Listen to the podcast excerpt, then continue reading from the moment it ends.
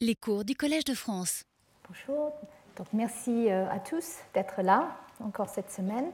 Et euh, donc cette semaine, je vais euh, faire le cours sur l'héritabilité de des états chromatiniens, mais avec plus d'intérêt autour de ce qui se passe au cours du développement et aussi à travers les générations. Donc je vais toucher à ce sujet aussi vers la fin de mon cours et je vais continuer euh, la semaine prochaine.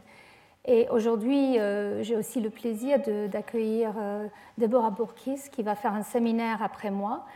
C'est une grande spécialiste de la méthylation de l'ADN, des éléments répétés et de la lignée germinale. Donc je vais compter sur elle pour qu'elle rattrape toutes les lacunes et les trous dans ce que j'ai dit. Voilà. Donc je vais commencer en faisant un bref rappel du cours de la semaine dernière. Euh, donc, je vous ai parlé de, des systèmes euh, de mémorisation liés euh, au complexe polycom et trithorax, qui sont des protéines extrêmement conservées qui jouent des rôles très importants pour le maintien des décisions développementales. Je vous ai montré que dans différentes espèces, des mutants, des mutations dans, les gènes qui codent pour ces protéines euh, induisent des, transformations dans les plans euh, de l'embryon, euh, dans l'organogénèse. Donc en fait, c'est des protéines qui sont très importantes pour maintenir des états qui sont établis plus tôt au cours du développement par des facteurs de transcription. Euh, et, donc ici, de manière très schématique, je vous ai montré qu'effectivement, euh, les complexes polycomes, ici en rouge, vous voyez à peine, j'imagine, mais les complexes polycomes sont euh, plutôt des acteurs de répression et de maintien d'un état réprimé qui aurait été établi dans certaines cellules, à certains endroits de l'embryon, tandis que trithorax, les complexes trithorax sont importants pour un maintien d'un état actif. Je vous avais parlé un petit peu des différents facteurs qui, forment ces complexes. Donc, euh, les complexes polycomes euh, sont constitués de différents types de protéines, y compris des modificateurs des histones, donc euh, des enzymes qui vont rajouter des modifications, comme la méthylation de l'histone H3 à la lysine 27, qui semble être un des marques, on va dire, diagnostic de la présence d'un des deux complexes polycomes.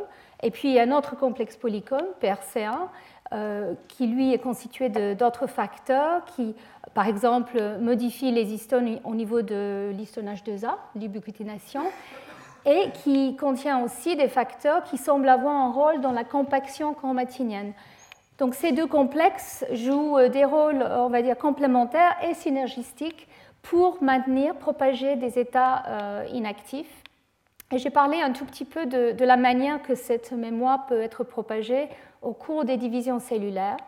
Euh, et en particulier le fait que, contrairement aux, protéines et aux modifications que j'ai mentionnées dans mes premiers cours avec euh, la méthylation de la lysine 9 de l'isonage 3 qui se lie avec la protéine HP1, euh, et qui semble être euh, bien présent au niveau de la fourche de réplication. Dans le cas de Polycom, la situation euh, est moins claire, en tout cas dans des, expériences récentes que j'ai pu vous mentionner. Et donc, quand l'ADN est dupliqué au cours de chaque division cellulaire, au cours de la phase S, l'ADN est dupliqué, il faut remettre en place donc, euh, des états chromatiniens si on veut maintenir des états fiables d'expression ou de fonction euh, euh, génique. Et dans le cas de Polycom, il semblerait que ce n'est pas les, histones modifiés qui, portent cette information qui est transmise. il y a une perte de cette information au moment de la réplication et la dilution, la dilution des nucléosomes nouvellement formés mais les facteurs eux-mêmes, les, complexes, semblent être capables, de s'associer euh, euh, en avant et en amont de la fourche de réplication, et donc font une sorte de pont pour transférer l'information euh, inactive ou l'information qu'elle porte à, l'ADN nouvellement mis en, état de chromatine. Donc on pense qu'effectivement, euh, Polycom peut propager sa mémoire via les facteurs eux-mêmes. Bon, ça c'était ce que j'ai présenté chez la drosophile et on pense aussi dans des cellules de mammifères, c'est comme ça euh, que ça se passe.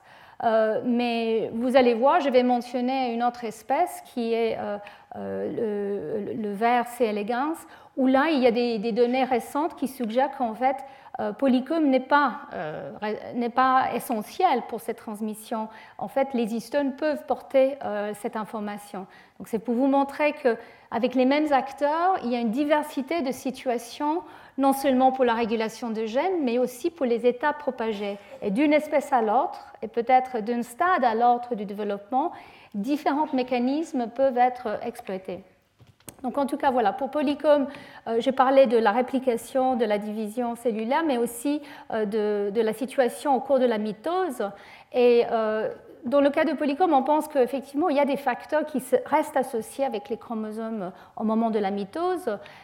et aussi dans le cas de, de trithorax, c'est aussi la situation. Nous comprenons beaucoup moins la manière que les complexes trithorax sont associés avec euh, la réplication ou la force de réplication, mais au niveau de la mitose, des, euh, données récentes suggèrent que ce n'est pas tellement les modifications des histones au niveau des nucléosomes qui sont importants, mais l'association des facteurs trithorax qui doivent eux porter euh, la mémoire euh, quand euh, les cellules filles rentrent en nouvelle phase G1. Donc là aussi, il y a pour les deux systèmes de mémoire peut-être différentes stratégies employées.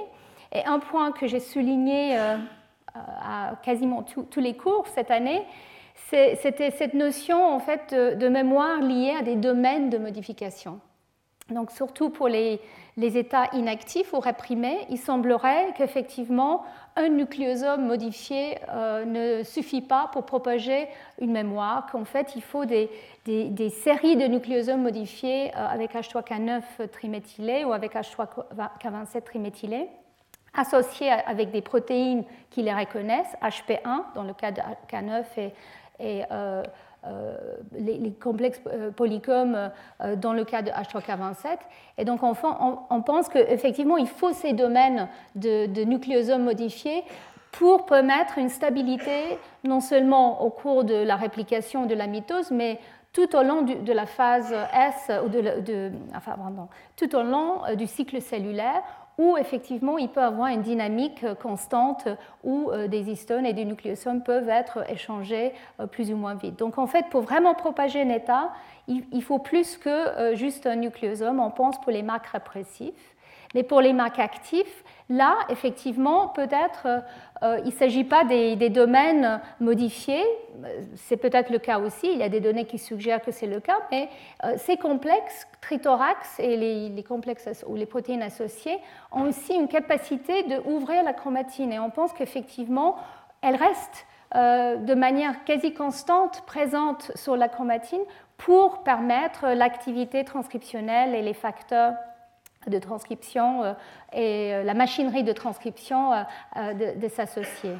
Donc il y a peut-être deux, types, deux manières en fait de, maintenir un état actif ou inactif tout au long du cycle cellulaire. Et alors je parlais aussi, j'ai souligné deux, trois exemples pour, pour vous montrer comment effectivement ces, ces, types de facteurs sont impliqués euh, dans, la vie. Euh, et donc, j'ai parlé de, mon système préféré, l'inactivation du chromosome X. Alors, euh, cette, semaine, je ne vous parlerai plus du tout de, ça, malheureusement. et puis, je vous ai parlé aussi de la situation chez les plantes, où là, effectivement, le processus de vernalisation est clairement lié à un rôle de polycom. Polycom est là pour réprimer un facteur qui est euh, en fait un répresseur de la floraison. Et cette répression de ce facteur euh, peut s'accumuler avec le temps dans des périodes de froid. Et donc, à, la fin de mon cours, je vous ai parlé euh, d'un crible pour chercher des mutants qui empêchent ce processus de vernalisation. Et en fait, cette expérience a un peu abordé euh, l'hypothèse que Lichenko avait proposée de manière très malheureuse euh, il y a quelques années en, Union soviétique, je vous ai montré qu'en fait, il y a peut-être des expériences qui, grâce à la mutation, peuvent permettre une mémoire de cette vernalisation à travers les générations. Parce que d'habitude, ce processus est remis en place à chaque génération, c'est-à-dire on oublie le foie d'une génération à l'autre mais avec des mutants qui affectent la chromatine et en particulier qui vont effacer les marques euh, liées à polycom, les marques répressives, là, on peut avoir un, passage. Et donc, je vais vous reparler de ça. Je vous ai promis euh, d'écrire ça un petit peu. Et donc, je vais revenir sur ça plus tard dans, mon euh, exposé aujourd'hui. donc, aujourd'hui, ah voilà, ça c'est un rappel pour ceux qui n'ont pas participé au cours euh, d'avant, un rappel très très bref de ce dont je parle. Donc l'ADN qui n'est pas nu dans les cellules eucaryotes, qui est empaqueté dans ces unités de, de, nucléosomes hein, qui, sont présents de manière plus ou moins régulière dans, dans le génome et qui diffèrent d'une type cellulaire à l'autre. Donc l'ADN peut être modifié par la méthylation. Je vous ai beaucoup parlé de ça euh, euh, depuis euh, le début de mes cours. Et puis, comme je l'ai dit, aujourd'hui, Deborah Bourkis va parler un peu plus du rôle de la méthylation, surtout dans la, la lignée germinale. Et euh, donc, parlais de, des nucléosomes et les histones qui portent des modifications qui sont mis en place par les facteurs comme polycom pour H3K27 euh, triméthyle ou trithorax pour H3K4 triméthyle et 436 euh, triméthyle. Donc ce sont des modifications plus, plutôt associées à une activité et une ouverture de la chromatine, tandis que ces modifications, K9 et K27 triméthylées, sont plus associées avec une fermeture de la chromatine et euh, ce qu'on appelle l'hétérochromatine. Et alors, une, grande question, toujours, c'est à quel point ces modifications sont importantes pour ces fonctions. Je pense que, j'espère que je vous ai convaincu que dans le cas de Polycom et H3K9, on pense qu'effectivement, ces modifications sont importants parce qu'ils font partie de ce processus de mémorisation par laquelle une protéine qui va déposer cette modification va aussi être associée à un facteur qui la reconnaît et ainsi on peut propager ces états. Donc la chromatine ouverte, grâce à des facteurs de remodelage euh, qui, sont, euh, en partie, euh, qui font partie des complexes trithorax, mais d'autres aussi, et avec des modifications qui peuvent faciliter l'ouverture de la chromatine, comme l'acétylation des histones dont je vous, vous, ai parlé, qui permet une certaine ouverture ou libération de l'ADN par rapport aux histones, peut permettre une accessibilité plus importante aux facteurs de transcription qui, eux, vont reconnaître de manière spécifique l'ADN et donc à la machinerie transcriptionnelle.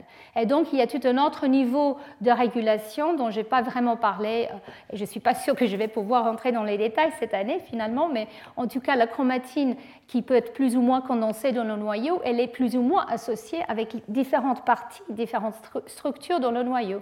Donc ça peut être des structures fixes comme l'enveloppe nucléaire ou ça peut être des structures qu'on peut appeler euh, euh, des, structures biochimiques, des facteurs par exemple de, transcription qui, qui, font euh, ce qu'on peut appeler des usines de transcription qui permettent peut-être différentes régions de s'associer et qui pourraient faciliter peut-être la possibilité de, de, se transcrire de manière efficace dans le noyau. Donc il y a cette notion d'organisation spatiale de la chromatine dans le noyau qui pourrait aussi être importante. Donc voilà, ça c'est un résumé des différents euh, aspects que, je viens de mentionner. Et donc euh, les points essentiels euh, que j'ai déjà évoqués, c'est que la chromatine peut jouer un rôle de barrière, c'est-à-dire pour empêcher que des régions du génome sont exprimées, transcrites de manière aberrante ou réprimées de manière aberrante. Et euh, donc, euh, dans le cas du développement, les facteurs polycom et trithorax semblent être effectivement très importants. Dans le cas de l'hétérochromatine constitutive, on pense qu'effectivement les facteurs comme HP1 euh, sont très importants. Et la méthylation de l'ADN, mais qui est présent que dans quelques espèces comme les mammifères. Je vous ai parlé aussi du fait que la mémoire peut être dynamique.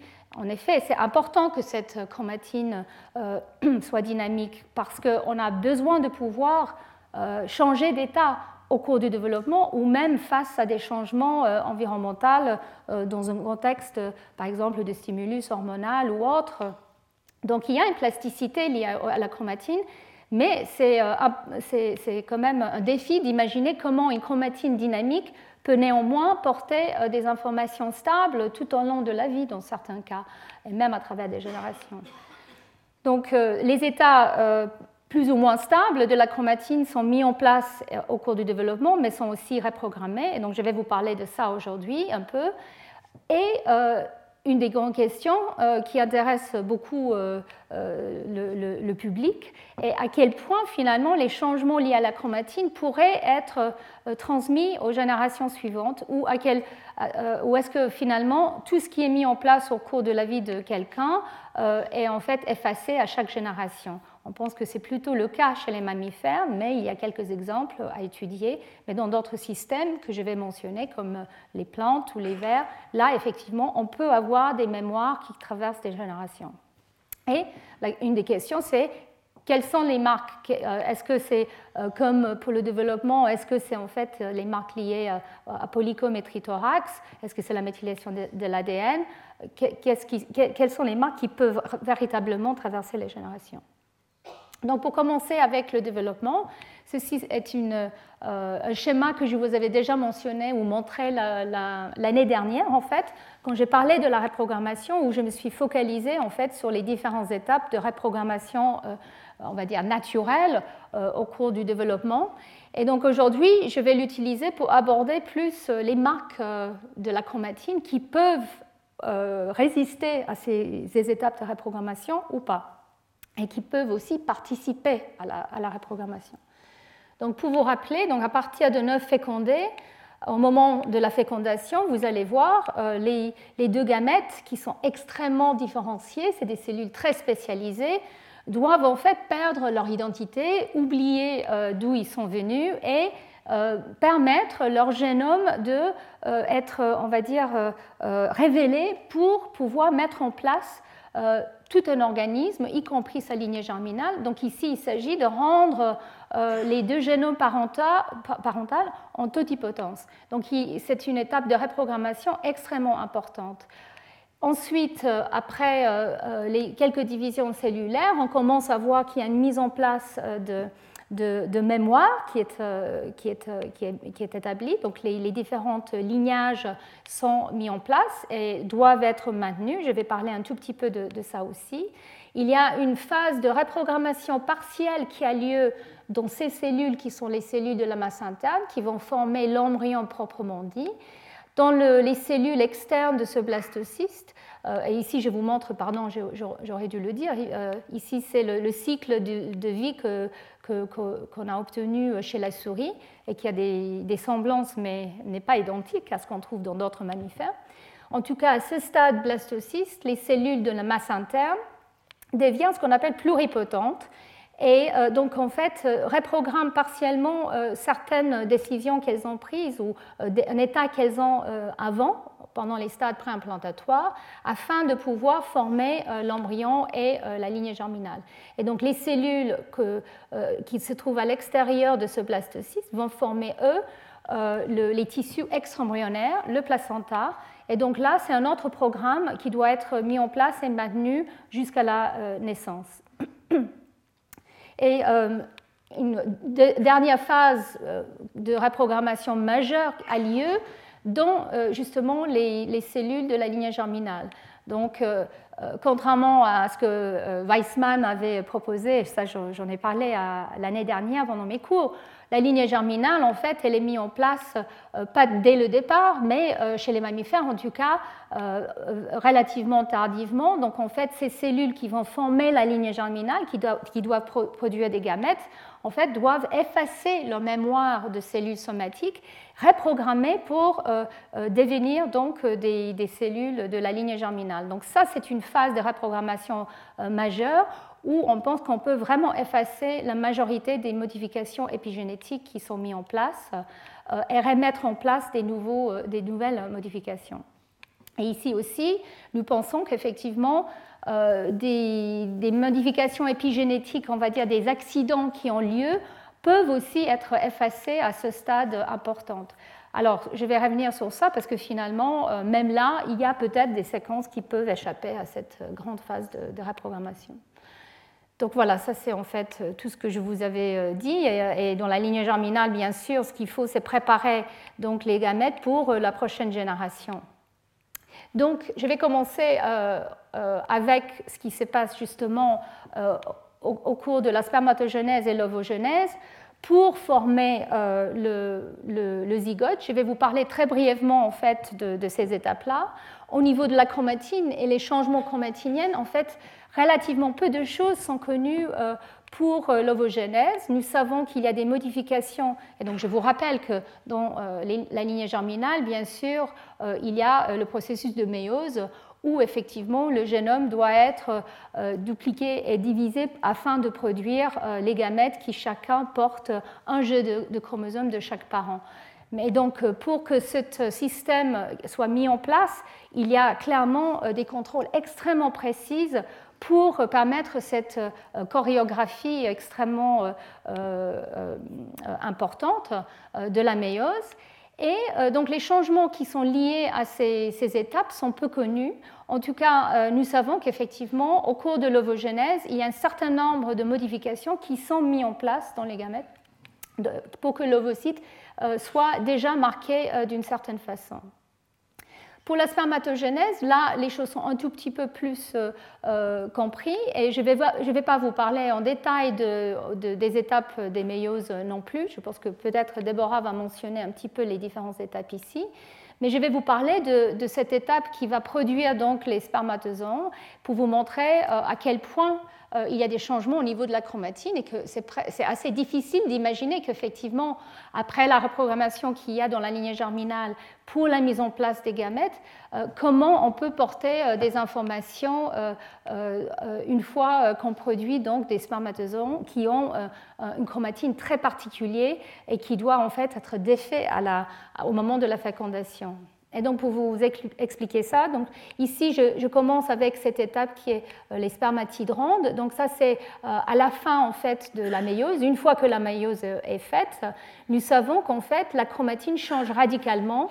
Au lieu d'être associée aux histones, elle devient associée à ce qu'on appelle des protamines.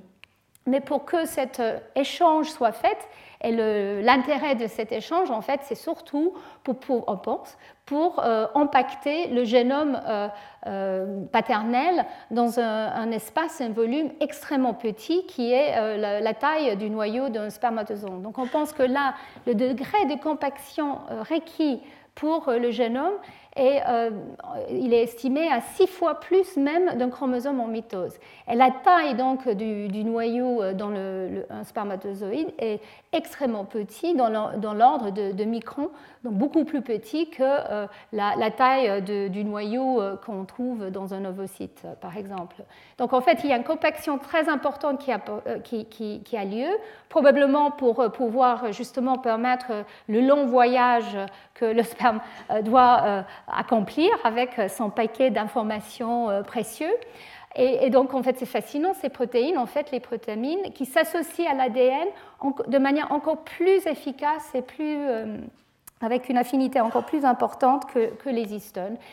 L'affinité est telle qu'en euh, en fait, on crée ce qu'on appelle les toroïdes, des sortes d'anneaux euh, qui, en fait, consistent environ 50 kilobases. Donc 50 000 paires de bases d'ADN sont entourées, embobinées euh, grâce à cette association à des protéines. Et donc la structure qui est produite est quasiment cristalline. En fait, c'est presque comme un cristal.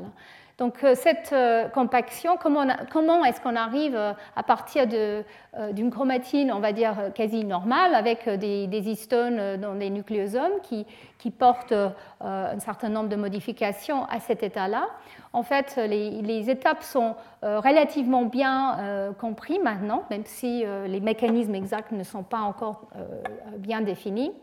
Mais on, sait qu'il y a un échange, une éviction des, histones, euh, on va dire, euh, classiques, des, corps histones, pour des variants d'histones de manière transitoire. Et donc ces variants d'histones sont présents que dans le testis et que au cours de la spermatogenèse, donc pour la plupart. Donc déjà, euh, les histones sont, euh, sont éliminés pour euh, ces variants. Et ces variants, en fait, sont ensuite associés à une acétylation. Et donc, contrairement à ce qu'on imagine ou ce qu'on sait en fait dans des cellules somatiques ou au cours du développement, dans ce cas-là, cette acétylation, en fait, elle va être associée avec une compaction de la chromatine. Mais on pense que son rôle, cette, acétylation qui a lieu de manière transitoire, est là pour permettre l'association avec des facteurs qui contiennent des bromodomènes. Donc, si vous vous rappelez, je vous avais parlé de l'acétylation de, l'histone H3, par exemple, qui peut s'associer à ce bromodomène. Et donc, il y a certaines protéines qui peuvent aller euh, reconnaître cette acétylation. Et on pense que cette association avec des protéines à bromodomène est importante pour euh, l'étape qui va euh, arriver à la suite, où il faut en fait éliminer ces histones de manière complète pour incorporer des nouvelles protéines, qui sont des protéines très particulières, les protéines de transition, et qui sont présentes que très temporairement. Et, même si on ne comprend pas très bien euh, euh, leur euh, rôle exact, clairement, elles sont essentielles pour la dernière étape, qui est de permettre l'incorporation euh, de, des protéines qui sont exprimées que, bien sûr, euh, au cours de la spermatogenèse. Donc les protéines qui sont exprimées et présentes doivent être incorporées euh, avec l'éviction de ces protéines de transition qui jouent un rôle donc, dans cette élaboration, incorporation de ces facteurs. Et là, de manière peut-être assez étonnante, on sait qu'il y a un facteur qui est important pour cette, euh, incorporation, c'est le chaperon. Je vous avais parlé des chaperons des histones au cours de la euh, réplication de la chromatine. Donc K1 est important justement pour dupliquer certains états hétérochromatiques au cours de, la réplication des cellules. Ici, il n'y a pas de réplication, mais K1 semble jouer un rôle justement pour accompagner euh, l'excision ou l'éviction euh, des protéines de transition et l'incorporation euh, des protamines. Donc on arrive avec cet ADN extrêmement compacté, condensé, embobiné avec des protamines. Est-ce que c'est tout? On pense que clairement, il y a autre chose maintenant. Pendant des années, on pensait qu'effectivement, le sperme était relativement inerte par rapport à son état chromatinien. Mais depuis quelques années, on réalise qu'en fait, malgré toutes ces étapes d'éviction, incorporation, etc., il reste quand même quelques nucléosomes. Et je vais vous parler un tout petit peu aujourd'hui de, ces nucléosomes et revenir sur ça la semaine prochaine. Donc il y a quelques régions, du génome euh, qui, dans le sperme, arrivent à maintenir leurs nucléosomes. Et euh, peut-être aussi, il y a des régions qui sont associées avec d'autres facteurs, mais là, c'est encore assez inconnu. Peut-être des facteurs de transcription ou même avec des ARN, euh, des petits ARN euh, codants ou non codants. En tout cas, il n'y a pas grand-chose vu la taille du sperme, c'est relativement inerte, mais il y a quand même de la place pour quelques éléments qui pourraient être les porteurs d'informations qui, qui, pourraient jouer un rôle au cours du développement et qui pourraient aussi être porteurs d'informations épigénétiques travers les générations. Euh, voilà, donc là c'était pour vous montrer un peu la manière que. Donc ici il s'agit des, protamines de manière très schématique. Donc la plupart du génome est embobiné dans ces, euh, euh, avec les protamines, mais il reste des régions qui sont beaucoup plus petites. Donc de, on, imagine qu'il y a de 1% à 10 ou 15% du génome qui maintient quelques histones ou quelques nucléosomes. Donc voilà, le, sperme arrive dans cet état euh, avec son génome très compacté euh, en forme de chromatine très particulière. Euh, et l'œuf, lui, arrive avec tout un autre bagage extrêmement important pour le déroulement du développement.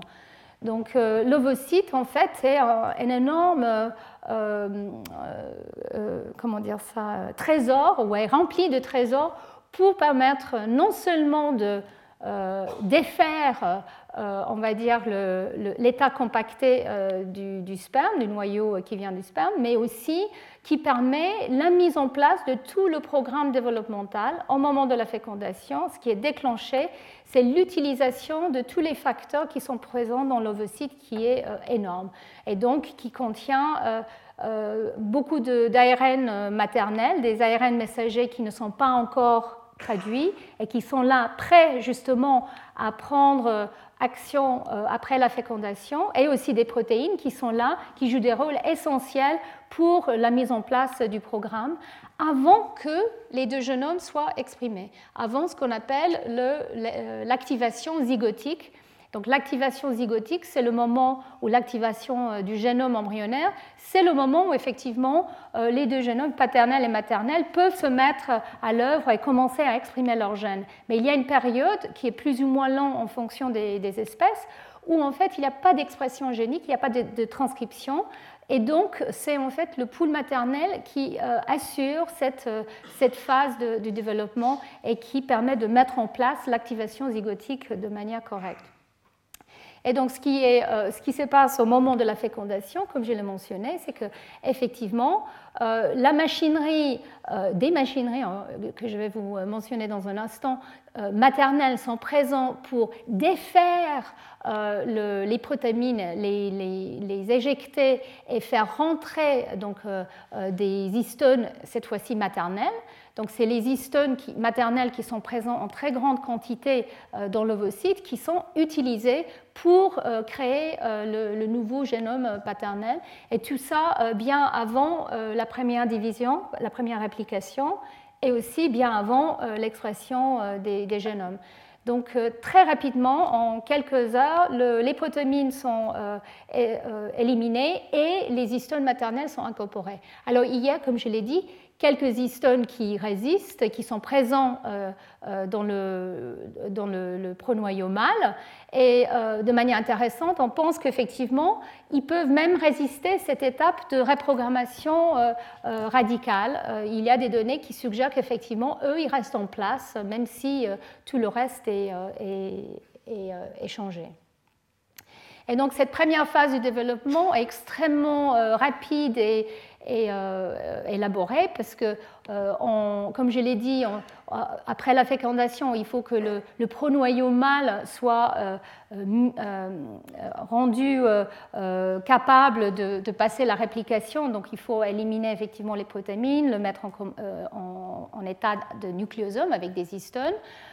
et il faut passer la première phase S et la première division cellulaire et avec deux génomes qui sont liés à la chromatine, mais qui sont quand même euh, différents au niveau euh, de leur marque.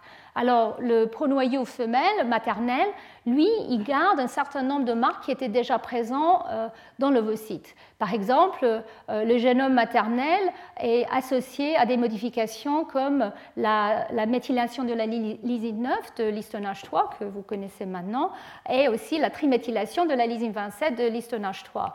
Donc il y a une, présence de, ces modifications et donc peut-être des protéines qui vont avec euh, dans le pronoyau femelle, maternel. Par contre, dans le pronoyau mâle, euh, vu cette euh, étape de, protéines qui sont remplacées par des histones, là, il y a euh, clairement une phase où il n'y a pas grand-chose en fait. Et donc les histones qui arrivent sont acétylées dans certains cas, et donc cette acétylation, elle peut être soit renforcée, soit éliminée. Et petit à petit, le pronoyau mâle, il va acquérir des modifications euh, comme H3K9 et H3K27 triméthylés grâce aux facteurs maternels qui sont présents pour euh, euh, les mettre en place. L'autre chose qui change de manière dramatique à cette étape, ou pendant ces premières étapes de développement, c'est la méthylation de l'ADN. Donc en fait, les deux génomes arrivent dans un état relativement euh, méthylé et vous allez voir qu'effectivement, dans les cas euh, du, génome paternel, il y a une perte de la méthylation euh, qui est probablement active et passive. Cette perte peut passer par en fait, une modification de, la méthylation de la cytosine à une hydroxyméthylation. Je vous en avais parlé un tout petit peu de ça dans les cours précédents et beaucoup l'année dernière. Donc il y a cette euh, perte, on va dire, de cette modification euh, dans la globalité du génome, mais il y a certaines régions qui maintiennent quand même la méthylation, et ça c'est très important parce qu'il y a des marques qui doivent quand même euh, être maintenues, comme pour les en particulier les régions qui sont soumises à l'empreinte. Et euh, dans le cas euh, du génome maternel, la méthylation, elle est aussi perdue, mais de manière probablement plus passive au cours des divisions euh, à ces, étapes précoces. Donc voilà, on a une, situation où au départ il y a une grande asymétrie entre les deux génomes, paternel et maternel, et leur chromatine associée, qui petit à petit devient, on va dire, homogénéisée, mais qui est quand même néanmoins extrêmement dynamique au cours de ces premières étapes. Et alors, on ne sait pas en fait si cette asymétrie est essentielle ou importante en fait pour la suite euh, des, événements. En tout cas, euh, c'est clair qu'il y a certains aspects euh, qui posent des problèmes par rapport à la mise en place des états, comme par exemple pour l'hétérochromatine, l'absence des modifications de la chromatine associée à l'hétérochromatine constitutive, par exemple, dans le pronoyau mâle, soulève la question de, de comment ceci est mis en place plus tard. Donc ici, il ne faut pas avoir peur, c'est juste la même chose que je vous montre, mais cette fois-ci, je voulais vous montrer euh, dans un peu plus de détails les facteurs et les histones et leurs modifications qui sont présentes. Donc ici, euh, c'est l'ovocyte, ici, c'est le moment après la fécondation, donc euh, euh, l'ADN en présence de nucléosome quand il s'agit du, pronoyau femelle. Et dans le cas du sperme, comme je l'ai dit, il y a l'ADN empaqueté en protamine dans ces formes de toroïdes extrêmement condensées. Et donc, Juste après fécondation, on a cet état, et puis six heures plus tard, on voit déjà euh, que effectivement le génome paternel est maintenant euh, en présence des, histones. Et donc on, sait qu'effectivement pour euh, les, marques chromatiniens associées au génome maternel, il y a un certain nombre qui sont déjà présents, comme je l'ai mentionné, H3K9 triméthylé. Et pour les marques associées au génome paternel, là, effectivement, on enlève tout ou quasiment pour remettre dans ce cas-là, la plupart des histones qui sont mis en place, euh, tous sont maternelles. Et dans le cas du génome paternel, c'est surtout le variant H3.3. Et ça, c'est un, point important. J'ai déjà mentionné que les, différents variants de H3 euh, semblent avoir des rôles euh, assez différents. H3.1, c'est le variant qui est mis en place au cours de la réplication. H3.3 est plutôt associé avec une incorporation dans les régions qui sont activement transcrites. Donc ici, en fait, cette incorporation elle arrive avant la transcription, mais peut-être est important pour préparer justement euh, la chromatine pour l'activation euh, zygotique qui, aura lieu. En tout cas, euh, l'incorporation d'H3.3 est suivie par euh, toute une, série de, modifications différentes qui, eux, sont mis en place grâce à ce pool que j'ai mentionné de protéines et ARN que la mère apporte dans l'ovocyte. Donc, en fait, l'ovocyte contient euh, des méthyltransférases pour l'ADN, contient les facteurs de polycom et de trithorax, contient aussi HP1 et les histones. Donc, euh, et puis, euh, comme je l'ai mentionné, il y a ces phases de démathylation très rapides euh, pour le, le, paternel, associées justement à ce moment de, remplacement des, protamines par des histones, et plus, plus lent et plus passif côté maternel. Donc, comme j'ai dit un tout petit peu, comment on met en place des états euh, d'hétérochromatine? Euh, J'ai passé beaucoup de temps lors des deux premiers cours à vous décrire l'euchromatine, l'hétérochromatine, les différences. Et je vous avais parlé beaucoup de l'hétérochromatine constitutive qui est associée euh, à des régions, par exemple, péricentriques, à côté des centres mères. Et donc cet état semble être stable tout au long de la vie, tout au long des, divisions cellulaires. Mais il y a un moment de la vie où euh, cette hétérochromatine ne, semble pas être présente. Et c'est justement à ce stade-là, au moment euh, de, la fécondation et juste après. Et là, clairement, euh, l'état chromatinien est extrêmement euh, différent. Ici, je vous montre, c'est juste l'ADN qui est coloré ici, et donc les, régions hétérochromatiques sont euh, plus, plus blanches hein, et, les régions euchromatiques sont plus noires. Et ici, vous voyez donc dans le zygote, donc le fécondé, au moment où effectivement il y a le pronoyau femelle et le pronoyau mâle, on n'a pas du tout euh, des régions euh, hétérochromatiques euh, dans des grands comment dire ça, focus ou des, grandes régions comme on voit dans les cellules somatiques. Tout ça, ça se, met en place un peu plus tard. On commence à les voir former vers le stade 4 cellules. Et comme je l'ai dit, le pronoyau mâle, il arrive sans les marques qui sont associées à cette hétérochromatine constitutive. Donc je vous ai parlé pas mal de euh, cette, ce cycle de mise en place et réplication de l'hétérochromatine constitutive. Donc nous avons donc, les, les, enzymes comme SUV39 qui sont là pour modifier l'histone H3K9 et cette enzyme, elle est capable de s'associer avec la protéine HP1. HP1 est elle capable de s'associer avec cette euh, marque modifiée. Et donc, une fois qu'on a mis en place euh, ce système, c'est relativement facile de le propager au cours des divisions cellulaires. Mais pour le mettre en place au départ, s'il n'y a pas de méthylation d'H3K9 et s'il n'y a pas la présence d'HP1 dans ces régions, comment faire? Et en fait, on a compris, et ça non seulement chez les mammifères, mais dans d'autres systèmes, surtout euh, dans le, système de la levure que Robin Alscher vous a présenté l'autre jour, on pense que les ARN ou la transcription et les, ARN no codons pourraient jouer un rôle dans ces premières étapes. Euh, et dans le cas de Pombé, en tout cas, euh, peut-être à chaque cycle, il, y a un besoin d'expression de, de, ces régions répétées pour produire des ARN qui jouent un rôle justement dans ce boucle de mise en place et de propagation d'hétérochromatine.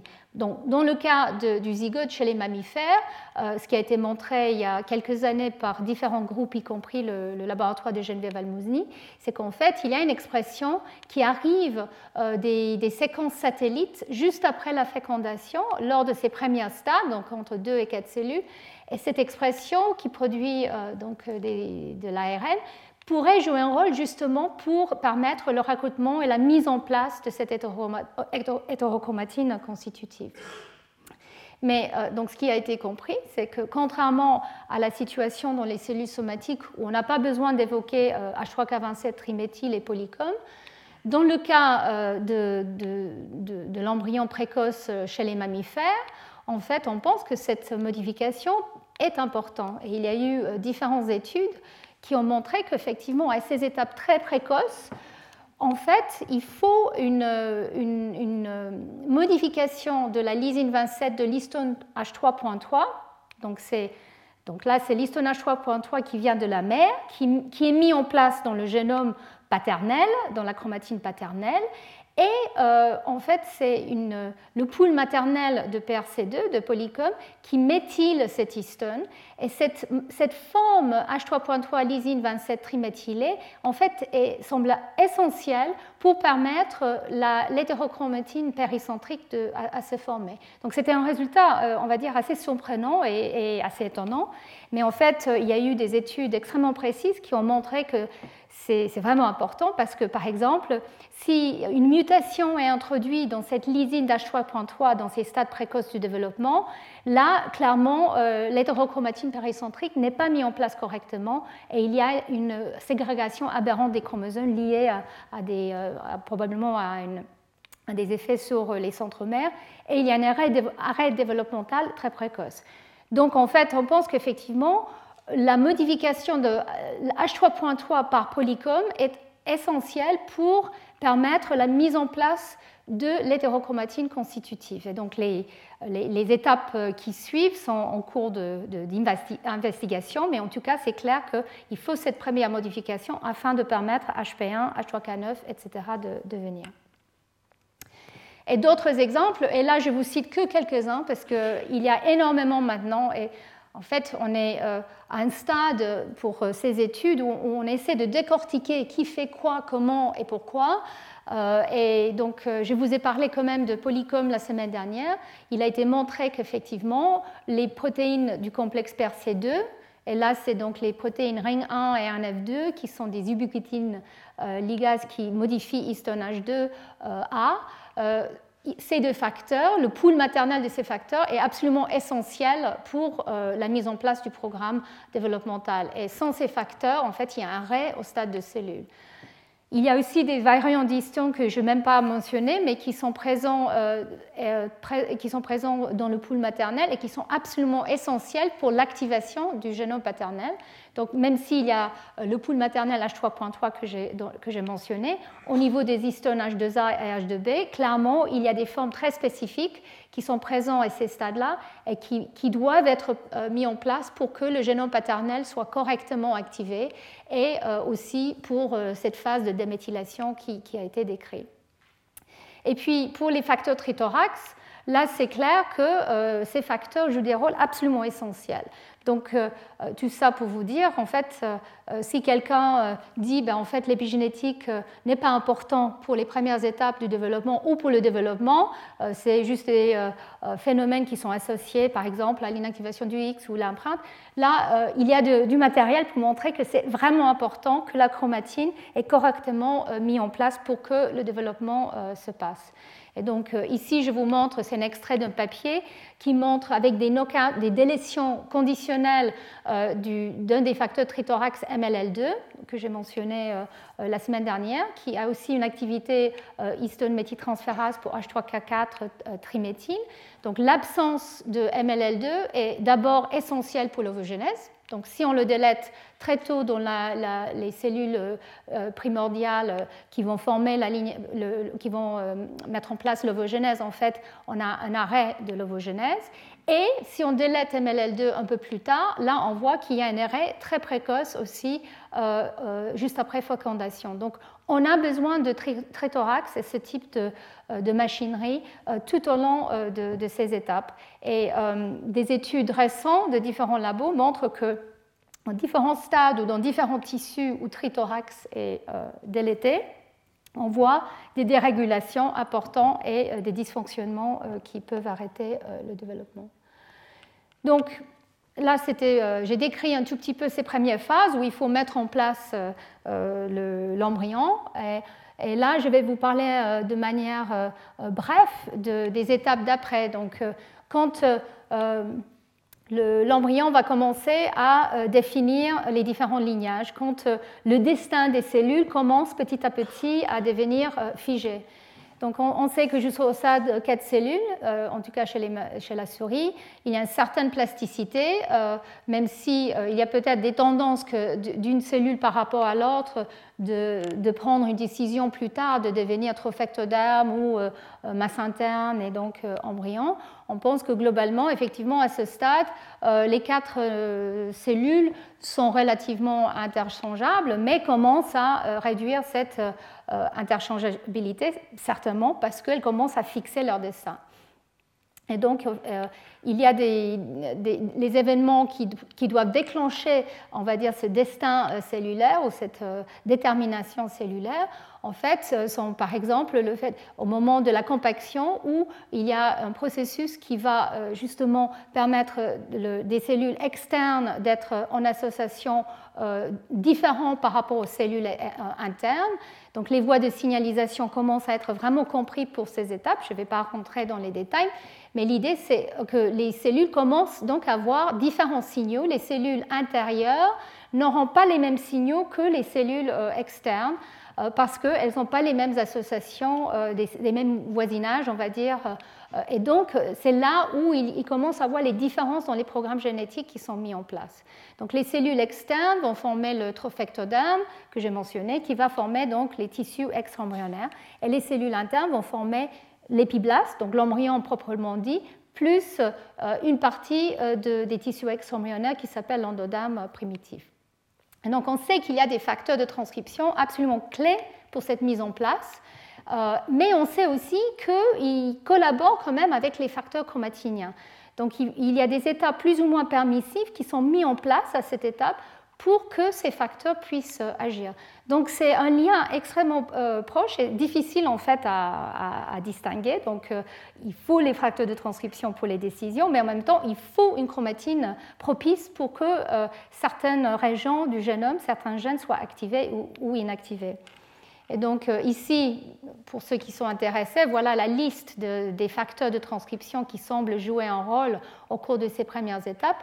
J'en ai beaucoup parlé l'année dernière parce que parmi ces facteurs, évidemment, il y a les facteurs de pluripotence qui, sont, euh, les qui font partie des facteurs qui peuvent reprogrammer une cellule somatique en cellule pluripotente. Mais au cours du développement précoce, ces facteurs jouent un rôle justement de la mise en place des cellules qui vont former euh, la masse interne, mais aussi euh, les cellules euh, externes. Et donc il y a une, une, expression différentielle. Certains de ces facteurs sont présents très tôt au cours du développement, d'autres sont activés euh, plus tardivement. Et donc en fait, on pense que à partir d'un état relativement permissif de, chromatine, au stade 2-4 cellules, petit à petit, il y a un empêchement de certains agents pour l'accès à certains de ces facteurs de transcription. Et euh, ces facteurs de transcription vont affecter l'état de la chromatine en apportant de, la machinerie au cours du développement. Donc en fait, comme j'ai dit, c'est une chorégraphie, euh, une collaboration assez étroite euh, qui est en train d'être démêlée grâce à la génétique précise. Mais ce qui est important, c'est que quand on arrive au stade blastocyste, là, on sait qu'il y a certaines euh, décisions qui ont été prises, et qu'il y a des lignages euh, où, par exemple, euh, la méthylation de l'ADN de certains facteurs, comme ELF5, sont là pour justement empêcher un changement d'identité, une différenciation aberrante entre trophectoderme et masse interne et épiblaste. Donc petit à petit, il y a une héritabilité qui est mise en place. Alors, est-ce que les facteurs de la chromatine sont importants pour cette héritabilité? Euh, Nous pensons que oui. Et alors, je vais vous montrer juste une diapositive qui montre les étapes euh, qui suivent pour justement les tissus extra-embryonnaires, où euh, on peut étudier avec des mutants conditionnels des différents facteurs. Et là, effectivement, à partir du blastocyste, je vous montre à chaque étape les facteurs qui ont été impliqués dans un rôle euh, dans le, maintien et euh, la, on va dire la, différenciation des différentes lignages extra-embryonnaires. Et comme vous voyez, effectivement, il y a des, des il y a des histones. Polycom est important. Je, l'ai déjà mentionné la, semaine dernière, pour l'inactivation du X, par exemple, on sait que Polycom semble être essentiel pour le maintien de cet état justement dans les tissus extra-embryonnaires et euh, dans les cellules du trophoblaste On sait aussi qu'il y a d'autres modificateurs de H3K9 et aussi la méthylation qui semble aussi être important à des stades un peu plus tardifs. Donc euh, voilà, c'est pour vous montrer qu'effectivement, petit à petit, on commence à comprendre comment, avec les facteurs de transcription qui, mettent en place un certain nombre de décisions, différents euh, acteurs euh, chromatiniens semblent être là pour figer cet état. Et dans le cas de polycom ou de la méthylation de l'ADN ou de la modification H3K9, ce que j'ai présenté dans mes premiers cours, donc la, euh, ce qui se passe au cours de la réplication, au cours des divisions cellulaires, c'est ça la mémoire en fait euh, chromatinienne qui est important pour maintenir ces identités extrêmement diverses de ces cellules et permettre l'élaboration du, programme euh, de continuer de, façon exacte sans qu'il y ait une perte, on va dire, d'identité et, donc une, prolifération ou, arrêt de prolifération aberrante de certaines, certaines cellules à certains stades. Et donc là, c'est que pour les aficionados qui sont intéressés, c'est une liste des différents mutants qui ont un, phénotype euh, au cours du développement, euh, que ce soit dans les voies H3K9 méthylées, H3K27 méthylées ou méthylation de l'ADN. Et en fait, cette liste, elle est loin d'être complète. C'est juste pour vous montrer qu'effectivement, nous sommes, euh, les mammifères, ce sont des organismes complexes et en fait, il y a beaucoup de facteurs impliqués, non seulement dans la mise en place des programmes génétiques, mais aussi dans le maintien. Et donc euh, là, c'est le travail gigantesque, on va dire, de plusieurs groupes qui travaillent sur différents systèmes modèles. Et ça, il faut le souligner. On n'aurait jamais pu euh, identifier l'importance de ces facteurs euh, si on ne pouvait pas travailler sur des organismes modèles comme la souris. Chez l'humain, c'est beaucoup plus difficile de, de faire ce type d'études génétiques sur le développement. Mais en tout cas, on commence à comprendre justement comment effectivement on met en place des programmes et on peut les maintenir et comment tout ça peut être euh, perturbé dans des situations euh, comme le cancer, que j'ai mentionné aussi euh, lors de, plusieurs de mes, cours. Donc pour revenir à un schéma plus simple, je voulais vous montrer un ou deux exemples de, de transition et surtout chez les mammifères, je vous avais dit que chez la drosophile, l'idée c'est qu'au cours du développement, les facteurs de transcription euh, qui, sont importants, euh, mettent en place des, expressions euh, des gènes OX et qui, jouent justement un rôle important dans, le plan de, l'embryon et de, l'organisme qui, arrive plus tard. Et, en fait, l'idée, c'est que les, facteurs polycom et trithorax arrive après pour figer un peu cette expression ou cette inactivation de différentes batteries de, gènes. Alors, chez les mammifères, on commence à réaliser, et c'est peut-être aussi le cas chez la drosophile, qu'en fait, il ne s'agit pas juste d'un euh, état euh, on-off, hein, que les gènes sont là exprimés ou pas exprimés et c'est fini. Il y a donc au cours du développement des étapes, euh, on va dire, de, plasticité et d'ouverture. Et il faut ces étapes, comme je l'ai dit, parce qu'il faut une plasticité afin de pouvoir changer de programme d'expression génique si nécessaire dans certaines situations. Donc ici, je vous montre de manière très schématique ce qu'on imagine pour une cellule pluripotente, comme une cellule de la masse interne que je viens de vous montrer, où là, euh, effectivement, tout est possible, ou quasiment. Euh, la chromatine est relativement ouverte. Euh, et il y a des facteurs de transcription qui sont présents pour gérer l'état pluripotent, donc MOC4, SOX2, NANOG, etc. Et la chromatine, elle est dans un état peut-être, enfin une partie, dans un état qu'on peut appeler bivalente, où elle a des marques inactives associées à polycom et des marques actives. Donc en fait, cet état n'est pas forcément un état euh, euh, exprimé ou pas fortement exprimé, mais c'est un état d'attente, de, préparation pour ce qui va venir par la suite. Et donc l'idée, c'est que au moment où on va commencer à différencier euh, ou développer, si c'est un embryon, ou différencier une cellule OS s'il s'agit d'une cellule OS, Là, on va commencer à prendre des, décisions en fonction des facteurs de transcription qui, arrivent, qui sont exprimés, qui s'expriment à cause des signaux qui arrivent.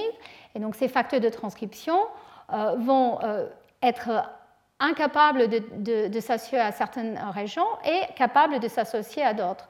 Et euh, l'idée du développement précoce, c'est qu'en fait, il y a un état d'une certaine permissivité, mais qui, qui n'est pas figé. Et donc, on pense que pour passer de cet état inactif à un état actif, il faut euh, en fait une combinaison d'acteurs à, laquelle j'ai fait allusion la, semaine dernière. Donc, en fait, il faut des complexes euh, polycomes et trithorax peut-être qui travaillent aux mêmes endroits pour justement défaire les marques inactives et permettre une activation. Et puis, il y a d'autres régions du génome qui, eux, ne doivent absolument pas être activées. Et donc là, en fait, ce qu'on pense, c'est qu'avec la différenciation, les marques, euh, on va dire, assez plastiques comme Polycom, petit à petit sont de plus en plus figées, par, exemple chez les mammifères, grâce à des modifications comme la méthylation de l'ADN. Et donc ces états-là euh, deviennent, on va dire, euh, répressifs de, manière quasiment constitutive, ne sont pas facilement réversés, sauf dans des conditions particulières comme la lignée germinale. Donc en fait, il y a ces, ces différentes étapes et et donc, euh, comme je l'ai dit, euh, cet euh, état complètement inactif peut être acquis, mais dans une situation où on doit activer un gène, ce qui a été démontré de plus en plus, c'est que même si polycom peut être présent avec des marques déposées comme la méthylation de la lysine 7 et l'ubiquitination d'H2A, en fait, il y a des complexes trithorax et d'autres complexes de remodelage qui peuvent aussi être présents et qui peuvent être recrutés pour enlever euh, ces marques. Et donc, euh, soit on peut avoir une situation où on passe d'un état réprimé à un état activé avec l'arrivée de facteurs de transcription, soit euh, les deux complexes peuvent être là et il y a une sorte d'équilibre qui, qui est toujours présent. Et donc, par exemple, les, déméthylases qui enlèvent la méthylation de l'histone 3 comme UTX, que euh, je pense que j'ai mentionné brièvement la semaine dernière, mais que je vais vous décrire un peu plus. Donc il y a des histones déméthylases qui sont présents et qui sont recrutés justement pour faire basculer euh, un gène ou une région d'un état euh, inactif grâce à polycom, par exemple, à un état complètement actif. Et donc ces déméthylases sont présents aussi avec d'autres facteurs MLL, comme euh, je l'ai mentionné, qui est une histone méthyltransférase pour H3K4, et puis d'autres facteurs qui sont des facteurs de remodelage, qui sont là pour ouvrir la chromatine et permettre la machinerie de transcription euh, d'arriver. Et euh, donc tout ça est, comme je l'ai dit, en équilibre avec les complexes polycomes. Donc, comment on arrive à, faire sortir euh, euh, l'état inactif et polycom pour faire arriver euh, trithorax C'est ça toute la question. Donc, cet équilibre, comment on arrive à la faire basculer au moment où il faut qu'une décision soit prise? Je pensais que je, pouvais vous montrer un exemple qui est très élégant et qui est un des exemples plus étudiés, on va dire, chez les mammifères. C'est ce qui se passe au cours, du développement du cœur, le, développement cardiaque, où là, les facteurs de transcription et les facteurs chromatiniens commencent à être vraiment bien compris. Et on sait qu'il y a des, gènes très spécifiquement exprimés pour que le cœur se, développe correctement. Euh, mais pour activer ces gènes qui sont euh, en fait euh, pas, actifs tôt au cours du, développement ou au cours de la différenciation, comment faire en fait pour activer ces gènes? Ils sont prêts à être activés, mais pas encore transcriptionnellement actifs. Donc il y a des facteurs de transcription, il y a des complexes de remodelage et il y a des complexes associés à des méthyltransférases et des méthylases. Et ici, je vous montre de manière schématique ce qui est connu mais avec des facteurs très précis. Donc en fait, on sait que les facteurs de transcription comme TBX5 sont extrêmement importants pour activer ces gènes spécifiques, euh, euh, spécifiquement euh, cardiaques. Et ici, c'est la première fois, je pense que je vous montre ça. Je me suis dit, c'est important quand même de vous montrer. Voilà un facteur de transcription qui est lié à son ADN, pour vous montrer la, la beauté en fait de cette reconnaissance entre les acides aminés d'une protéine et les bases euh, de, euh, de l'ADN. Donc ici, c'est la double hélice, et ici, de manière plus approfondie, enfin, je n'arrive pas à le lire ici, mais en tout cas, le, le, site, le cible de cette protéine TBX5 est montré ici, donc c'était Et euh, ici, vous voyez comment différents acides aminés s'associent justement avec ce site de manière extrêmement précise. Donc nous comprenons effectivement que c'est ce type de facteur qui est essentiel pour que le, le programme cardiaque soit mis en place, mais comment ces facteurs arrivent euh, dans des régions qui sont initialement inactifs, associés à H3K27 triméthylé et polycom? Et c'est là où on pense qu'effectivement, il y a des facteurs de déméthylase qui doivent participer. Et on sait que c'est important parce qu'effectivement, quand on délète euh, cette déméthylase, UTX, on voit qu'il y a euh, une, mise en place ou un développement cardiaque aberrant. Donc on sait que cette déméthylase essentielle, et elle, comment elle marche, en fait, elle est apporté aux bonnes régions grâce à la présence de ces facteurs de transcription et à cette machinerie euh, de remodelage, donc les complexes qui vont ouvrir la, chromatine pour permettre une meilleure accessibilité euh, de, la machinerie de transcription. Et donc euh, TBX5 et les autres facteurs s'associent de manière très spécifique du génome. Elles apportent aussi cette capacité d'ouvrir la chromatine et apporte aussi euh, cette activité de déméthylase. Et donc ici, je vous montre la protéine UTX euh, associée à l'histone H3 que vous voyez ici en jaune, et en particulier la méthylation de la lysine 27, vous voyez ici, est dans le domaine catalytique de la protéine, donc entourée en rouge. Et donc en fait, cette protéine, quand elle s'associe à H3K27 triméthyle, elle va éliminer cette modification. Donc euh, voilà, ça s'est montré ici de manière très schématique. Effectivement, il y a l'élimination de cette modification et on pense qu'effectivement, l'absence de H3K27 triméthyle peut donc induire la perte progressive, plus ou moins rapide, de euh, PRC2 et donc encore plus libérer euh, la région pour qu'il y ait une expression.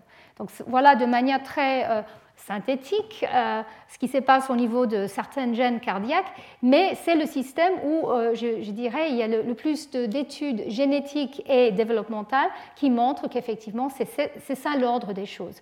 Facteur de transcription, remodelage de la chromatine pour permettre une ouverture et changement euh, de l'état chromatinien pour vraiment permettre le démarrage de la transcription pour les régions qui étaient initialement inactives. Et donc, dans d'autres situations, pour la différenciation se bascule entre une situation associée à polycom à une situation associée à euh, trithorax, elle peut arriver en fait progressivement où en fait on, va recruter UTX euh, euh, à, des régions associées, comme les gènes OX, en fait, justement, euh, et donc, en fait, on va éliminer progressivement Polycom de ces régions-là. Dans d'autres situations où peut-être le changement est beaucoup plus rapide, parce que, par exemple, en cas d'inflammation, où il faut activer un gène de manière très spécifique, Là, on pense qu'il y a euh, des promoteurs qui, sont entourés par les deux marques, qui, sont associés et à Polycom et à Trithorax et à H3K4 triméthyle. Donc comment ces deux euh, complexes sont présents sans qu'il y ait déméthylation d'H3K27 triméthyle? En fait, il a été montré que le complexe MLL, il n'est pas associé avec une déméthylase dans cette étape-là, ou pas de manière euh, importante, de, façon stoichiométrique, mais qu'avec l'activation de ce signal, il y aura l'induction d'une autre des déméthylases, GMGD3, qui, elle, arrive maintenant avec MLL et, permet de justement effacer euh, cet état euh, réprimé euh, qui était lié à PRC2. Donc il y a différentes façons de faire venir ces déméthylases justement pour, euh, on va dire, nettoyer un peu le paysage chromatinien. Mais en tout cas, clairement, ces modifications de la chromatine sont extrêmement liées avec les signaux développementaux et les signaux liés à des changements comme l'inflammation ou les changements hormonaux ou autres. Donc, parce que je parle des déméthylases et je vais faire la transition maintenant avec ce qui se passe à travers les générations. Je reviens sur l'exemple que j'avais mentionné, que j'avais décrit en détail la semaine dernière, qui est cette histoire de vernalisation où euh, certaines fleurs euh, certaines plantes pardon, euh, ont besoin d'une phase de froid afin de pouvoir avoir une floraison euh, en printemps au bon moment. Et donc cette période de froid semble être essentielle pour inactiver un locus, le locus FLC. Et euh, je vous ai montré qu'effectivement, pendant cette période de plusieurs semaines, de, la, période de froid plus plusieurs semaines qui, euh, suivent, FLC est inactivé et ensuite H3K27 triméthyle avec polycom euh, qui était déjà présent dans une région semble se propager et des facteurs PRC1 associés semblent aussi s'accumuler. Et donc cet état permet la floraison au bon moment, pour que euh, la, plante ne va pas aller générer des, fleurs euh, au milieu de l'hiver, par exemple, donc c'est extrêmement important. Mais euh, cet état inactif d'FLC est reprogrammé à chaque, à chaque génération. Donc dans l'embryon, dans le, la, génération qui suit, il y a une perte de cet état inactivé de FLC pour que, en fait, l'environnement, le, climat, on va dire, de, l'année qui, suit puisse être utilisé pour euh, remettre en place euh, cette marque. Mais comme euh, je l'ai mentionné, il y a une étude qui a essayé de voir à quel point, si on élimine cette étape de vernalisation, où on empêche cette répression de FLC, est-ce qu'on arrive à avoir une transmission d'une génération à l'autre de l'état vernalisé?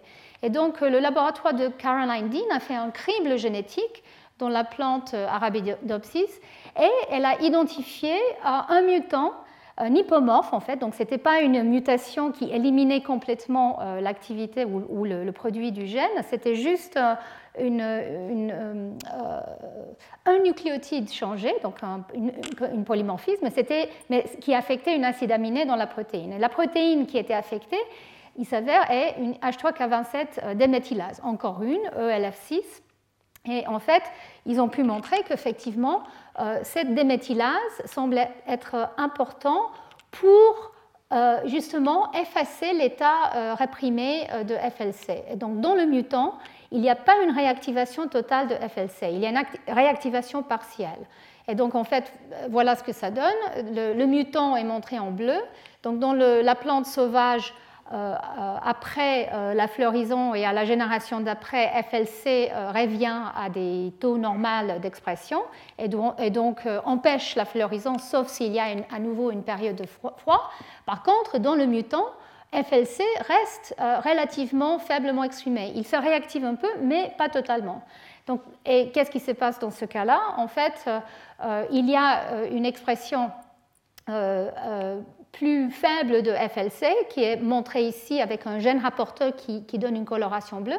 Donc ça, c'est dans un embryon euh, euh, qui, euh, chez les plantes. Et donc, en fait, dans le wild type, on voit que ce gène est exprimé de manière très forte, mais dans le mutant, on voit qu'il y a un niveau beaucoup plus faible, dans le mutant ELF6. Donc, effectivement, FLC est plus faiblement exprimé. Et euh, les conséquences de ça, c'est que les plantes, en fait, elles, commencent à, passer une période de floraison beaucoup plus précoce qu'elles devraient. Donc, en fait, c'est une, transmission justement de l'état vernalisé à la génération d'après, là où normalement la plante, elle ne devrait pas euh, fleurir euh, du tout, ou pas en tout cas dans, certaines situations certaines, environnementales.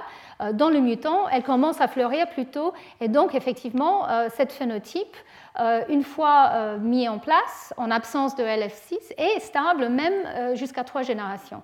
Donc l'idée de, Lysenko, effectivement, s'il avait, avait, travaillé sur un mutant LF6, il aurait pu convaincre les gens de, faire ce qu'ils voulaient, mais, malheureusement, ce n'était pas le cas. Mais en tout cas, dans ces, ces mutants LF6, ça montre que Clairement, cette activité de déméthylase est absolument cruciale pour remettre en place un état, on va dire, euh, reprogrammé pour chaque génération. Et je vous rappelle que dans l'histoire de H3K9 triméthylé euh, qui a été ciblé euh, chez Pombe, dans l'étude de Robin Olshe et aussi dans l'étude d'Anesh Moazed, dans les deux cas, ils ont pu montrer que cet état mis en place de manière forcée euh, en fait, ne reste jamais de manière stable euh, au cours des divisions cellulaires ou même à travers les générations, sauf en présence d'une mutation d'une déméthylase.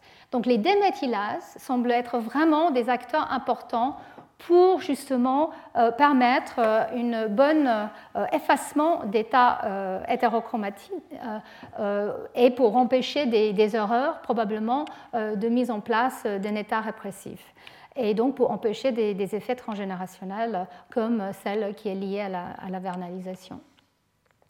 Donc là, euh, ça m'amène donc à, la question sur laquelle je vais terminer, euh, et puis je vais répondre un petit peu la semaine prochaine sur un aspect. Donc euh, j'ai beaucoup beaucoup parlé de la manière que la chromatine peut ou les états chromatiniens peuvent être hérités à travers, à travers les divisions cellulaires. Je vous ai montré aussi qu'au cours du, développement, euh, ces états, euh, même si c'est complexe, doivent être correctement mis en place et propagés. Euh. et la question qui est souvent posée, c'est à quel point finalement les états chromatiniens pourraient passer d'une génération à l'autre même si on sait qu'il y a donc ces étapes de reprogrammation très importantes qui se passent, en tout cas chez les mammifères, mais aussi dans d'autres organismes. Et alors là, je vous montre une euh, diapositive. Je ne vais pas rentrer euh, dans les détails, mais le message, euh, en fait, est très simple. Donc, chez C. elegans, c'est un des systèmes, c'est un des rares animaux où vraiment on pense qu'on peut transmettre de l'information d'une génération à l'autre. Alors, pourquoi? Pourquoi chez les vers et pas, pas chez les mammifères? Enfin, très peu chez les mammifères ou dans d'autres organismes c'est un peu un mystère, mais c'est peut-être lié à la manière que ces organismes vivent. Ils doivent en fait transmettre un certain nombre d'informations aux générations qui suivent au niveau de leur nutrition, euh, etc. En tout cas, ici, je vous montre, c'est une expérience qui est un peu artificielle. Hein. Euh, ce qui a été fait par le labo de Susan Strom. Donc ici, c'est un embryon au stade d'une cellule, ici, c'est un embryon à stade de cellules. En fait, ce qu'elle a fait, c'est déléter euh, PRC2 soit euh, euh, chez la mère, donc euh, elle a créé des mutants maternels, donc il n'y a pas de poule maternelle de PRC2, pas d'H3K27 méthylé au niveau du, génome maternel, donc ça c'est montré ici. Euh, et, elle a croisé donc avec un mâle qui lui avait euh, un génome H3K27 triméthyle. Alors il faut juste que je vous dise qu'en fait dans ces organismes, PRC2 est important que dans la ligne germinale et que pour euh, inactiver les deux chromosomes X chez les femelles ou le seul chez les mâles. alors, donc c'est une particularité, mais en tout cas, ça a permis de montrer qu'en absence de PRC2 maternel, l'état paternel H3K27 triméthylé persiste, il, n'est pas perdu au cours des divisions cellulaires. Et ça, c'est très important parce que ça montre plusieurs choses.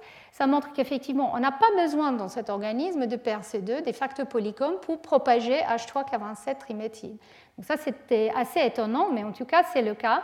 Il y a certainement une dilution passive qui a lieu avec les nucléosomes, effectivement, qui perdent petit à petit euh, la mémoire des histones parentaux, comme je vous avais décrit. Mais en tout cas, il y a une part qui arrive euh, de manière assez euh, tardive.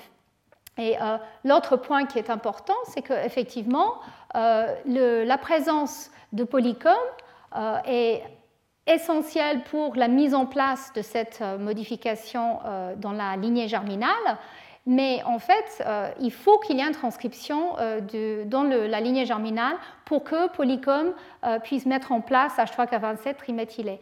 Donc ici, ça montre qu'effectivement, la seule présence de Polycom, même avec une modification H3K27 triméthylé, n'est pas suffisant au moment euh, de la transmission à partir d'une euh, une, lignée, euh, un, comment, dire, un génome paternel qui n'a pas polycom, en fait, il faut l'expression du génome paternel afin que polycom soit mis en place. Donc on pense qu'effectivement, il y a soit la présence de facteurs de transcription très particuliers, soit des ARN non codants qui sont importants pour recruter polycom quand, quand même si la, protéine est présente. Donc euh, cette étude euh, qui était euh, très intéressante pour ces deux points-là a aussi souligné un autre point qui est relevant par rapport à ce que je vous, vous étais en train de, vous raconter.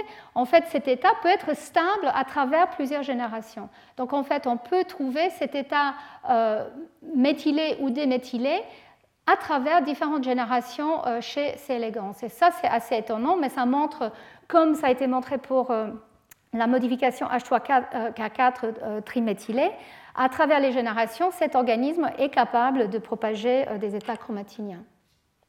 Et donc, dans d'autres espèces, qu'est-ce qui se passe? Et euh, ici, je vous montre de manière très schématique ce qui se passe chez les plantes. Donc euh, les plantes euh, euh, sont assez particulières quand même comme organismes. Ils doivent en fait avoir une relation, on va dire, avec leur environnement particulier. Ils ne peuvent pas s'échapper quand il fait trop chaud, trop froid ou il y a un prédateur. Ils doivent rester. Et donc clairement, il y a peut-être une raison pour laquelle il faut avoir une réceptivité à l'environnement et peut-être passer euh, certaines modifications euh, d'une génération à l'autre. Néanmoins, quelles sont les données qui, montrent que c'est possible? Et en fait, euh, même chez les plantes, il y, a beaucoup il y a une reprogrammation très importante au cours de l'embryogenèse. Je vous avais montré que des histones déméthylases euh, comme ELF6 sont, euh, sont, très importantes. Il y a aussi des variants des histones qui sont là pour échanger la chromatine au cours de l'embryogenèse. Et au niveau de la méthylation, ici je vous montre le niveau de méthylation au cours du développement. Et en fait, euh, on, sait qu'il y a une reprogrammation très importante euh, des méthylomes qui a lieu aussi chez les plantes. Donc avec un lien très particulier avec des processus RNAi, je ne vais pas rentrer dans les détails de tout ça. C'était juste pour vous dire que euh, chez les plantes, il y a différents types de méthylation. Il n'y a pas que la méthylation au niveau des cytosines à des dinucléotides CPG, il y a aussi d'autres cytosines qui peuvent être méthylées. Ces autres cytosines sont souvent celles qui sont associées avec les gènes développementaux comme polycom et sont reprogrammés. Par contre, les CPG, les, cytosines méthylées dans des dinucléotides CPG, ne semblent pas être reprogrammés. Et ces dinucléotides sont très souvent associés avec des éléments transposables et des rétrotransposants. Et euh, je vous montre ici le, cas euh, le plus classique que tout le monde montre, mais qui est pyloric, où effectivement euh, le gène, euh, pardon, euh, la plante sauvage montre des, fleurs de ce type. Et dans, le, mutant, ce qui était pensé être un mutant pyloric, on voit une forme très très différente. Et il a été montré que cette, cette mutation, en fait, c'est une épimutation, c'est une méthylation au niveau d'un CPG qui est probablement associé avec un élément transposable près d'un gène qui donc euh, a un impact sur la, forme de, ces fleurs, et que cette épimutation est extrêmement stable au cours des générations. Donc euh, des dizaines et des centaines des, euh, générations, on ne perd pas cette épiallèle, même si on pense qu'au niveau de l'ADN, la séquence de l'ADN, il n'y a pas de changement. Et donc on pense qu'effectivement les éléments transposables sont clés pour attirer la méthylation, et ça vous allez entendre parler euh, dans un instant par euh, Deborah, mais aussi peuvent être des porteurs de, méthylation qui ont un impact sur euh, des gènes à côté et qui peuvent donc traverser la lignée germinale. Et donc chez les mammifères, Ici, je vous montre un schéma qui, qui, a l'air très complexe, mais en fait, c'est pour vous remontrer ce que j'avais montré tout au départ, c'est-à-dire qu'il y a cette phase de reprogrammation très rapide au cours de l'embryogenèse précoce. Il y a la deuxième phase de reprogrammation de la lignée germinale et donc la question, c'est à quel point, après ces deux grandes phases de reprogrammation, on arrive quand même à transmettre de l'information euh, épigénétique euh, qui est ancienne et qui n'est pas simplement euh, l'information qui est censée être dans les gamètes. Donc au niveau de la méthylation, nous savons qu'il y a des phases assez dynamiques de déméthylation que j'ai mentionnées du génome paternel et maternel très tôt au cours du développement. Ensuite, il y a une phase de reméthylation, et c'est dans la ligne germinale, au, moment de la reprogrammation de la ligne germinale, où là, effectivement, on efface tout, y compris les empreintes. Donc, c'est des empreintes qui, vont marquer quelques gènes particuliers. J'en ai parlé beaucoup euh, euh, il y a deux ans euh, lors de, mes cours. Donc, ce sont des gènes qui gardent finalement leurs marques épigénétiques qui sont liées à leurs parents. Mais à ce stade, dans la ligne germinale, en fait, les empreintes et toutes les autres modifications y compris l'état euh, inactif du X, sont reprogrammés. Donc c'est la phase de reprogrammation majeure. Et ensuite, on met en place les modifications spécifiques de la ligne germinale femelle et la ligne germinale mâle, y compris les, empreintes. Mais pendant cette phase de reprogrammation globale, on, on imaginait qu'il n'y avait plus rien. En fait, que toute l'histoire euh, de l'individu, euh, somatique ou autre, euh, pouvait être effacée à ce moment-là, au moment de la création des, cellules germinales. Et, alors, oups, pardon. Et donc, en fait, euh, on a réalisé récemment, grâce à des techniques qui vont aller euh, chercher la méthylation de manière euh, globale dans le génome, qu'il y a certaines régions qui arrivent quand même à résister même cette phase de, de reprogrammation. La plupart de ces régions sont en fait des séquences répétées, et il y a une bonne raison pour ça, parce qu'en fait, elles doivent, surtout les séquences répétées, les transposons qui sont les plus actifs et les plus dangereux, dont euh, vous allez, euh, vous allez entendre parler, ces éléments-là doivent être empêchés en fait, de, leur réactivation et donc peut-être gardent une trace de cette méthylation. Et il y a d'autres régions aussi qui semblent être capables de résister à cette phase de reprogrammation. Donc ça donné l'espoir que peut-être il y a des régions justement qui peuvent garder une mémoire de leur histoire. Alors là, je vais aller plus vite parce que euh, je dois terminer dans quelques minutes. Euh, et donc, euh, je ne vais pas vous parler en détail de ce qui se passe dans la lignée germinale parce que j'en ai parlé l'année dernière pendant mes cours. Donc, si vous êtes intéressé, vous pouvez écouter le cours et regarder les diapositives. Mais juste pour vous dire qu'effectivement, on sait qu'il y a certains éléments qui semblent résister à la reprogrammation dans la lignée germinale et euh, il y a un cas qui est très bien euh, défini, qui est agouti de nappy chez les mammifères, comme pyloric chez les plantes. Il y a quand même chez les mammifères aussi des gènes qui sont euh, associés à une modification épigénétique qui semble être transmis. Alors, il semblerait que ce changement d'expression d'agouti qui donne lieu à des degrés de coloration plus ou moins importants et associé avec un élément répété, justement, un IAP. C'est justement ces éléments qui semblent être plus résistants euh, à la déméthylation et la, capacité de déméthyler euh, l'élément transposable dans la lignée germinale semble varier, euh, que ce soit maternel ou paternel peut aussi être influencé par la nutrition de, la mère, mais en tout cas, ce qui est clair, c'est qu'effectivement, quand il y a expression, euh, quand il n'y a pas méthylation d'agouti, il y a expression aberrante d'un transcrit qui permet euh, l'expression du gène et la production donc d'une coloration euh, jaune. Quand il y a extinction par méthylation de cette région, en fait, agouti exprimé de manière normale et on a une coloration du pelage plus, plus, plus sombre. Et euh, cet état peut varier en fonction du degré de méthylation ou pas et de reprogrammation ou pas. Donc on pense qu'effectivement, les transposants sont euh, très certainement des porteurs d'informations épigénétiques euh, importantes. Et comme je l'ai dit, la plupart des cas qui ont été définis comme échappant à cette phase sont des transposants, mais il y a néanmoins quelques locus qui ne semblaient pas être associés à des éléments transposables, mais qui néanmoins résistent à cette phase de reprogrammation. Donc voilà, vous allez entendre parler de ça.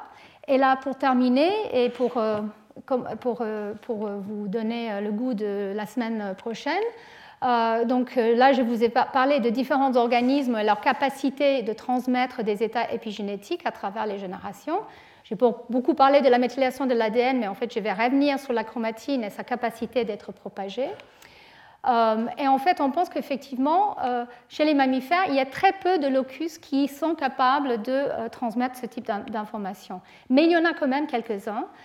Et la question, c'est à quel point, effectivement, ils pourraient contribuer à une variation phénotypique mais c'est très difficile de faire la distinction entre euh, les marques épigénétiques et l'éventuel polymorphisme ou changement de l'ADN qui pourrait euh, euh, être sous cette variation phénotypique. C'est tout le défi chez les mammifères pour faire ces distinctions.